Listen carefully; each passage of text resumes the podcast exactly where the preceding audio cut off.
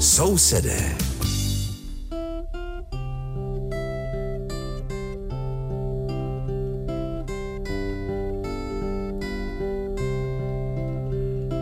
Liebe Hörerinnen und Hörer, Sie hören die Sendung Nachbarn, die den Deutschen in Tschechien gewidmet ist. Aus dem Rundfunkstudio in Karlsbad begrüßt Sie der Maler Richard und aus dem Studio in Aussig an der Elbe Veronika Kindlova.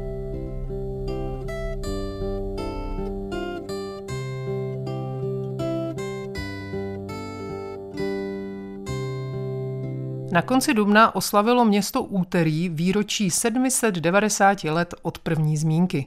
Při této příležitosti pokřtil ministr kultury Martin Baxa knížku Historia Novoforensis dějiny města Úterý. Richard Čulko navštívil jednu ze tří autorek knížky, paní Marii Malivánkovou Vaskovou, a natočil s ní o knížce a jejím vzniku následující rozhovor.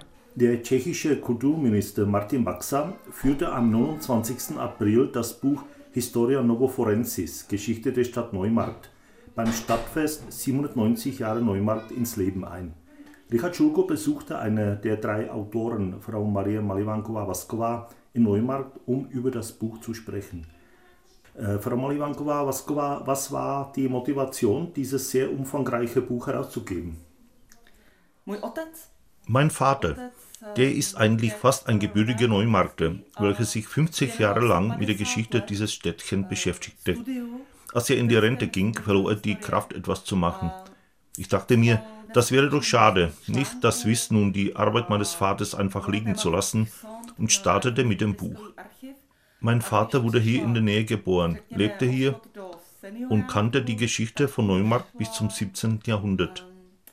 Das war nämlich auch Thema seiner Diplomarbeit. Mein Vater kannte jeden Bürger dieses Städtchen vom 16. bis zum 20. Jahrhundert. Wie würden Sie in Kürze die turbulente Geschichte von Neumarkt beschreiben? Není to tak moc turbulentní. Eigentlich gehört die Geschichte von Neumarkt zu den ruhigeren. Die Gründung kam wahrscheinlich 1183 durch den Ritterorden, die Johanniter. Dieses mittelalterliches Dorf kam sehr bald in den Besitz des Klosters Stepel und unter seinem Schutz konnte es sich unbegrenzt entwickeln. Ungefähr im dritten Viertel des 13. Jahrhunderts wurden in dieses böhmische Dorf auch die deutschen Kolonisten mit dem Versprechen, Bürger zu werden, eingeladen, die sich aber assimiliert haben. Bis zum Ende des 16. Jahrhunderts blieb Neumarkt ein rein böhmisches Städtchen. Dann kamen wieder deutsche Siedler, vor allem aus der Lederindustrie, die in Neumarkt auch betrieben wurde. Nach 1628 verschwand die tschechische Sprache wie aus dem Endem, so auch auf der Straße komplett. Noch im Jahre 1918 lebte in Neumarkt kein einziger Mensch, der sich zur tschechischen Nationalität meldete. Im Jahre 1946 wurde dann die gesamte deutsche Bevölkerung vertrieben. Es dürfte nur ein Mensch namens Haubner bleiben, weil er eine Tschechin heiratete. Es kamen neue Bewohner, die sich einen Traum erfüllen wollten, auf welchen sie im Inland kein Geld hatten. Sie konnten aber nicht wirtschaften und es waren einfache Arbeiter oder Tagelöhne. Die kommunistische Partei bereitete schon den Umsturz vor und gab diesen Menschen so kleine Grundstücke, auf welchen man nichts verdiente. Damit wurde die Kollektivierung vorbereitet. Es fehlte am allem, nur Alkohol war genug da. Einfach schrecklich. Gott sei Dank funktionierte der Denkmalschutz und die Kirche und einige Häuser wurden gerettet. Äh, Teil ihrer Familie gehört zu den Deutschen in Böhmen, die nach 1945 nicht vertrieben waren, sondern in der Heimat bleiben durften. Können Sie bitte dazu ein paar Sätze sagen? To bych mohla. Otec mojí babičky. Vater meiner Oma war der größte Bauer im Lochutzen bei Stab. Er hatte drei Kinder und als der Druck kam, wir sind alle Deutsche, sagte er, ich bin ein Bauer und mich interessiert keine Politik. Zum Kriegsende musste er auch einrücken und landete in Wien, wo er sich mit seiner Kampfeinheit im Februar 1945 in der Kanalisation versteckte. Der Urgroßvater landete Gott sei Dank nicht in einem Lager in Sibirien. Die Alliierten brachten den Uropa schwer gesundheitlich angeschlagen wieder zu seinem Hof, welchen er dann als Deutscher verlassen musste. Er bekam die Wahl, ob er bleiben will. Das tat er auch. Aber als er sah, dass alle seine Nachbarn vertrieben waren, ging er im Dezember 1946 auch in das Vertreibungslager. Die Vertreibung wurde dann aber gestoppt und sie kamen wieder zurück. Nicht mehr aber in sein eigenes Haus, sondern mussten sie auf einem Hof arbeiten, der nur ein Hügel von seinem Dorf lag. Bei der Herausgabe dieses Werkes haben Sie auch mit den vertriebenen Deutschen zusammengearbeitet. Welche Persönlichkeiten möchten Sie erwähnen? Pana doktora Heimrata. Ich möchte den Dr. Ralf Heimrath erwähnen, der auch als Lektor die Referenz für dieses Buch geschrieben hat und seine Familie aus Neumarkt stammt. Eine Frage, die interessant für mich auch äh, interessant sein dürfte. Wie nahmen die jetzigen tschechischen Bewohner von Neumarkt das Buch auf? Auch mit der Hinsicht, wie realistisch sie die Vertreibung der Deutschen aus Neumarkt in diesem Buch beschrieben haben. Mit Begeisterung. Meine Eltern wurden auf der Straße angehalten und befragt, und das Buch endlich herauskommt. Viele heutige Neumarkter sind auch Freunde oder Studienkollegen meines Vaters und gaben ihm Fotos und auch andere Infos, inklusive Interviews, die in diesem Buch benutzt waren. Zur letzte Frage, wo kann man das Buch erwerben, kaufen? Über den Verein äh, http bart.uteri.eu Frau Malivanková Vasková, ich bedanke mich für das Gespräch und wünsche eine gute Zeit. Dankeschön, děkuji. Danke. So said Nun zu einem anderen Thema aus unserem Partnersender MDR1. Etwa 40 Kilometer nördlich von Dresden liegt die Königsbrücke Heide, ein Naturschutzgebiet, welches Deutschland erste national anerkannte Wildnis wurde. Hier gibt es keine Häuser, keine Straßen, keinen menschlichen Einfluss. Deswegen leben in den dortigen uralten Eichenwäldern viele Tierarten, darunter Seeadler und Biber. Aber schon vor 30 Jahren waren hier Atomsprengköpfe stationiert, die auf Westeuropa gerichtet waren. Unsere Kollegen des Partnersenders MDR1 Radio Sachsen besuchen anlässlich der Wildniserklärung die Heide. Asi 40 kilometrů severně od Saských Drážďan se rozprostírá vřesoviště Königsbrücker Heide, přírodní rezervace, která se stala první německou mezinárodně uznávanou divočinou. Nejsou tu žádné domy ani silnice, člověk zde nijak nezasahuje. V tamních starobilých dubových lesích žije proto mnoho živočišných druhů, včetně mořských orlů nebo bobrů. Ovšem ještě před 30 lety tu byly rozmístěny jaderné hlavice namířené na západní Evropu. Na vřesoviště se u příležitosti prohlášení divočinou vydali také kolegové z naší partnerské stanice MDR1 Radio Sachsen. Der heimliche König der Königsbrücker Heide hat es nicht zum Fototermin mit Umweltminister Wolfram Günther geschafft. Der Biber ist ein scheues Wildtier, aber eines, das die Landschaft nach seinen Vorstellungen gestaltet, erzählt Kai Krumbiegel. Revierförster des Naturschutzgebiets. Also es war für uns auch sehr erstaunlich, dass der Biber fast jeden, äh, ich sag mal, Wasserpfad, den er gefunden hat, genutzt hat, um anzustauen und eine Burg zu bauen. Der Biber und seine Ausbreitung zeigen beispielhaft, was passiert, wenn sich der Mensch großflächig zurückzieht und die Gestaltungskraft der Natur überlässt.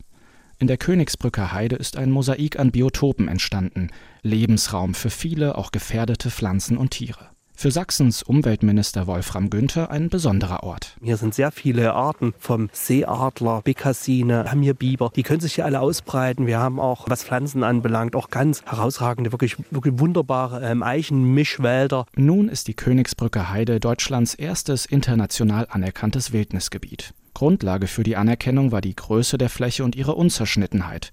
Keine Gebäude, Straßen und Leitungen stören die natürliche Dynamik. Unberührt ist die Fläche hingegen nicht.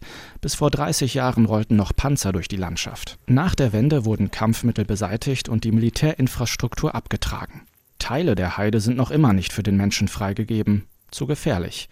Für den Naturschutz dürfte das ein Glücksgriff gewesen sein, sagt Eik von Ruschkowski, der die Internationale Kommission für Naturschutz vertritt.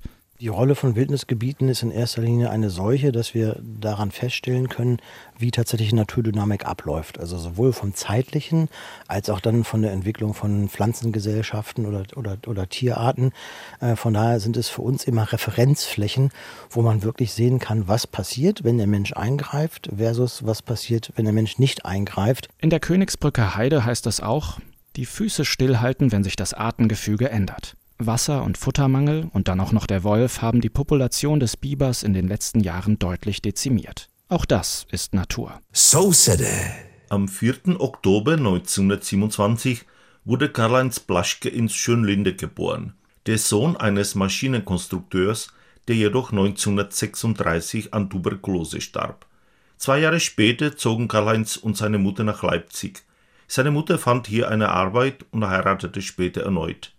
In Leipzig besuchte Karl-Heinz Blaschke zunächst die Oberschule, musste jedoch 1944 an die Front. Bald geriet er in die britische Gefangenschaft, aus der im Sommer 1945 nach Hause zurückkehrte. Nach bestandener Reifeprüfung schrieb sich Blaschke an der Universität Leipzig ein, wo er Geschichte, Germanistik und Latein studierte. Er schloss sich dem ostdeutschen Zweig der CDU an, verließ ihn jedoch als Anhänger und Gegner des Kommunismus, als dieser sich dem marxistischen historischen Materialismus verschrieben hatte Blaschke arbeitete im Staatsarchiv Dresden und beschäftigte sich mit der Geschichte Sachsens. Er weigerte sich, seine historischen Forschungen an marxistische Positionen anzupassen und äußerte sich stets sehr offen. Das DDR-Regime erlaubte ihm daher nicht, an der Universität Leipzig zu lehren, obwohl er dort seine Habilitation erfolgreich abgeschlossen hatte. 1963 wurde Blaschke wegen Veröffentlichungen in Westdeutschland verhaftet und verlor seine Position als Leiter des Dresdner Archivs. Anschließend lehrte er am Theologischen Seminar in Leipzig. Nach dem Sturz des DDR-Regimes nahm er eine Lehrtätigkeit an der neuen Kirchlichen Hochschule Leipzig auf. Er erneuerte seine Mitgliedschaft in der CDU und erhielt die Aufgabe, eine neue Struktur für das sächsische Archiv zu schaffen. Danach widmete er sich wieder der wissenschaftlichen Forschung und leitete ab 1992 den Lehrstuhl für Regionalgeschichte an der Technischen Universität Dresden. Für seine Mut und zahlreiche historische Arbeiten zur sächsischen Geschichte gewann er nach 1990 zahlreiche Auszeichnungen, darunter den Verdienstorden der Bundesrepublik Deutschland. Karl-Heinz Blaschke starb am 25. Dezember 2020 in Moritzburg. A v Sasku zůstaneme i ve výročí týdne. Dne 4. října 1927 se v Krásné Lípě narodil Karl Heinz Blaške – syn strojního konstruktéra, který však v roce 1936 zemřel na TBC. O dva roky později se Karl Heinz s matkou přestěhoval do Lipska. Jeho matka si tam totiž našla práci a později se zde opět provdala. V Lipsku začal Karl Heinz Blaške navštěvovat střední školu, v roce 1944 ale musel narukovat na frontu. Záhy upadl do britského zajetí, ze kterého se v létě roku 1945 vrátil domů. Po složení maturitní zkoušky se Blaške zapsal na Lipskou univerzitu, kde vystudoval historii, germanistiku a latinu. Vstoupil do východoněmecké odnože CDU, kterou ale jako věřící a odpůrce komunismu opustil, když se strana zavázala k marxistickému historickému materialismu. Blaške pracoval v Drážďanském státním archivu a zabýval se dějinami Saska. Odmítal své historické výzkumy přizpůsobovat marxistickým postojům a vždy se velice otevřeně vyjadřoval. Východoněmecký režim mu proto neumožnil přednášet na Lipské univerzitě, přesto, že se tu úspěšně habilitoval. V roce 1963 byl Blaške kvůli publikování v západním Německu zatčen a přišel o místo vedoucího v Drážďanském archivu. Pak učil na teologickém semináři v Lipsku po pádu komunistického režimu ve východním Německu začal přednášet na nové Lipské církevní univerzitě. Obnovil své členství v CDU a dostal za úkol vytvořit novou strukturu saských archivů. Pak se vrátil k vědeckému bádání a od roku 1992 vedl katedru regionálních dějin na Technické univerzitě v Drážďanech. Za svou statečnost i četné historické práce o saských dějinách získal po roce 1990 řadu ocenění, včetně záslužného řádu Spolkové republiky Německo. Krásnolipský rodák Karl Heinz Blaške zemřel v roce 2020. Sousedé. Das war aus unserer Sendung alles. Texte der Rubrik Jubiläum der Woche und Archiv der Sendung finden Sie auf folgende Webseite www.roslas.cz-sever-sousede. Einen schönen Freitagabend und nächste Woche. Und auf Wiederhören freuen sich Richard Schulko und Veronika Kindlova. A to bylo z dnešního vydání Sousedů všechno. Text rubriky Výročí týdne, stejně jako archiv pořadu, najdete na webových stránkách www.rozhlas.cz lomeno sever lomeno sousedé. Pěkný páteční večer přeje a příští týden naslyšenou se těší Richard Šulko a Veronika Kindlová.